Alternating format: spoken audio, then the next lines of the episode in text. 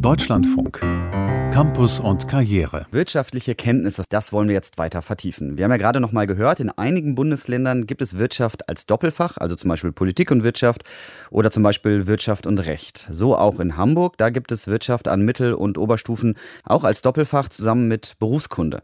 Am Gymnasium Eppendorf in Hamburg geht man aber noch einen Schritt weiter. Dort gibt es Wirtschaft als Hauptfach und zusätzlich wird dort seit 2017 eine Börsen AG angeboten und wir wollen jetzt mit demjenigen sprechen, der das Ganze ins Leben gerufen hat. Guten Tag, Herr Schwarzkopf. Hallo, vielen Dank, dass ich da sein darf. Wie genau muss man sich denn diese AG da vorstellen, die Sie da ins Leben gerufen haben? Genau, also 2017 war es so, ich hatte ein ganz großes Interesse von Schülern gehabt, weil ich habe Wirtschaft unterrichtet und habe immer erzählt, wie toll ist es eben, in Aktien zu investieren und welche Vorteile das Ganze hat.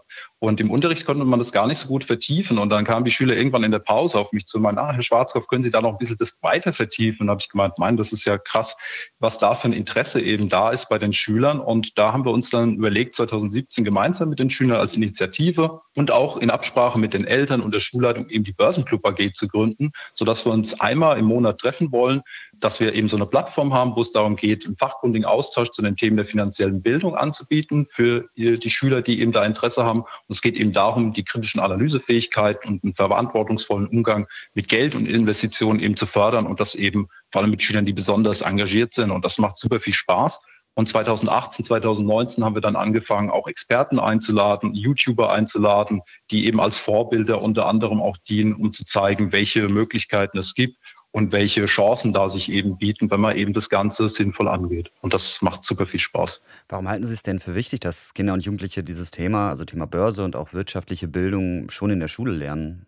Ja, also finanzielle Bildung ist so mein Herzensthema auch und das begleitet mich schon seit der 8. und 9. Klasse und ich hatte das Glück gehabt, einen tollen Wirtschafts- und Rechtslehrer in Bayern zu haben und ich konnte damit mir so viele Dinge erarbeiten, so viel Wissen und ich sage auch immer wieder, Wissen ist Macht und dieses Wissen muss man eben auch verstehen können und deswegen ist es ganz, ganz wichtig, dass man die Schüler bei der Hand nimmt und ihnen zeigt als Vorbild auch, welche Möglichkeiten gibt es, eben um seine finanziellen Ziele zu erreichen, um sich seine Träume auch erreichen zu können und dementsprechend ist es ganz, ganz wichtig, sich mit der Thematik auseinanderzusetzen und die Schüler wirklich auch durch so ein spielerisches Lernen, wie zum Beispiel durch ein Börsenplanspiel, Learning by Doing, die Schüler dazu zu bringen, wirklich daran Spaß zu finden und das nicht als negativer Aspekt zu sehen, eine Steuererklärung zu machen, Aktien zu investieren, sondern sein Leben in die eigene Hand nehmen. Und das ist ganz, ganz wichtig. Und wir wollen eben mündige Bürger eben erziehen und auch bilden. Und das gehört einfach dazu. Das ist das tägliche Brot, die finanzielle Bildung, wie andere Dinge im Unterricht aber auch.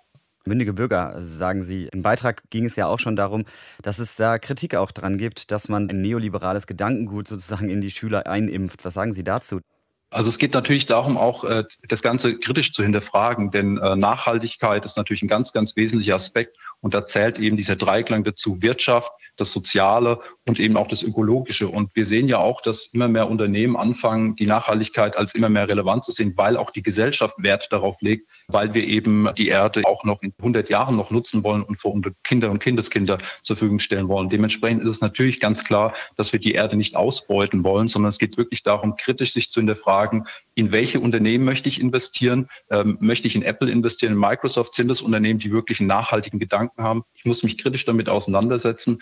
Und dann muss ich mir eben selber die Frage stellen, möchte ich das mit diesem Unternehmen oder möchte ich in Tabakwerte investieren oder in Rüstungsunternehmen? Das ist ein ganz wichtiger Punkt, dass man den Schülern ganz klar sagt, durchaus besteht die Möglichkeit, Rendite damit zu erwirtschaften, aber ich muss mir wirklich moralische Fragen stellen, möchte ich diese Unternehmen unterstützen? Und das ist eben uns wichtig, dass der Schüler selber seine Entscheidung trifft. Und dazu wollen wir ihn bewegen und auch begleiten in dem Kontext.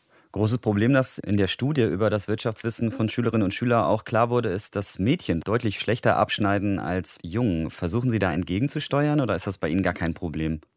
Also bei mir ist es so, ich hatte letztes Jahr einen Leistungskurs Wirtschaft gehabt und wir hatten 50% Mädels und 50% Jungs drin gehabt, 2 Jahre und die Börsenclub AG, da waren auch fast alle Mädels dabei gewesen, die waren super interessiert gewesen. Also in unserem Gymnasium ist es wirklich so, dass sehr viele Mädchen interessiert sind. Durchaus fällt es häufiger auf, dass es da eine Diskrepanz gibt, ja, weil vielleicht das Thema finanzielle Bildung vielleicht weniger interessant sein könnte und dementsprechend ist es natürlich ganz, ganz wichtig, hier auch ein Augenmerk drauf zu legen, dass die Mädchen natürlich nicht durch fehlendes Wissen benachteiligt werden in ihrer zukünftigen Entwicklung. Das ist natürlich ganz, ganz wichtig, ganz klar. Reicht es denn, solche Dinge wie Börse oder auch so grundlegende Wirtschaftskenntnisse in AG-Form zu lernen, oder müsste das noch stärker verpflichtend im Lehrplan sein?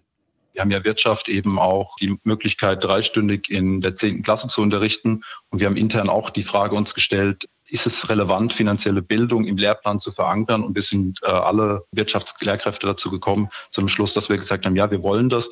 Wir haben jetzt die finanzielle Bildung in der 10. Klasse verankert, so wie es auch in Bayern der Fall ist, in Wirtschaft und Recht. Und ich finde das ganz, ganz wichtig, dass es von der Gesellschaft gefordert wird, dass das Interesse der Schüler da ist und dass eben diese Forderungen natürlich dann auch im Lehrplan umgesetzt werden, um eben ihre finanziellen Ziele erreichen zu können, sei es eine Familie zu gründen, eine Immobilie zu kaufen oder eben auch mal eine Weltreise sich damit zu finanzieren. Und das ist einfach ein ganz wichtiger Punkt, sich damit auseinanderzusetzen. Und das wäre eine tolle Sache, wenn deutschlandweit die finanzielle Bildung verankert werden würde im Lehrplan. Ja, im vergangenen Jahr ist ja wegen Corona alles ein bisschen anders gewesen. Hat die AG schon wieder angefangen bei Ihnen? Ja, also genau, das war ja auch ein Punkt gewesen mit der Digitalisierung. Haben wir eben den nächsten Schritt sind wir gegangen, haben gesagt, okay, gut, wenn die Schüler nicht vor Ort sein können, dann gehen wir einfach den nächsten Weg und machen eben digitale Konferenzen, laden da Experten ein und dementsprechend konnte das Wissen auch weitergegeben werden und wir konnten uns weiterhin austauschen. Und dementsprechend Stillstand darf es nicht geben, es wird immer eine Weiterentwicklung geben und die soll eben positiv und nachhaltig sein. Und dementsprechend haben wir es geschafft, die Digitalisierung auch im Kontext der Corona-Krise für uns zu nutzen. Und haben unter anderem auch dadurch dann auch die Social Media AG gegründet, die jetzt auch immer mehr Fahrt aufnimmt. Und ja, ich freue mich einfach so sehr drauf, dass wir einen YouTube-Kanal haben, dass wir jetzt einen Instagram-Kanal haben. Also wenn da einer mal reinschauen will, Börsenclub AG heißen wir.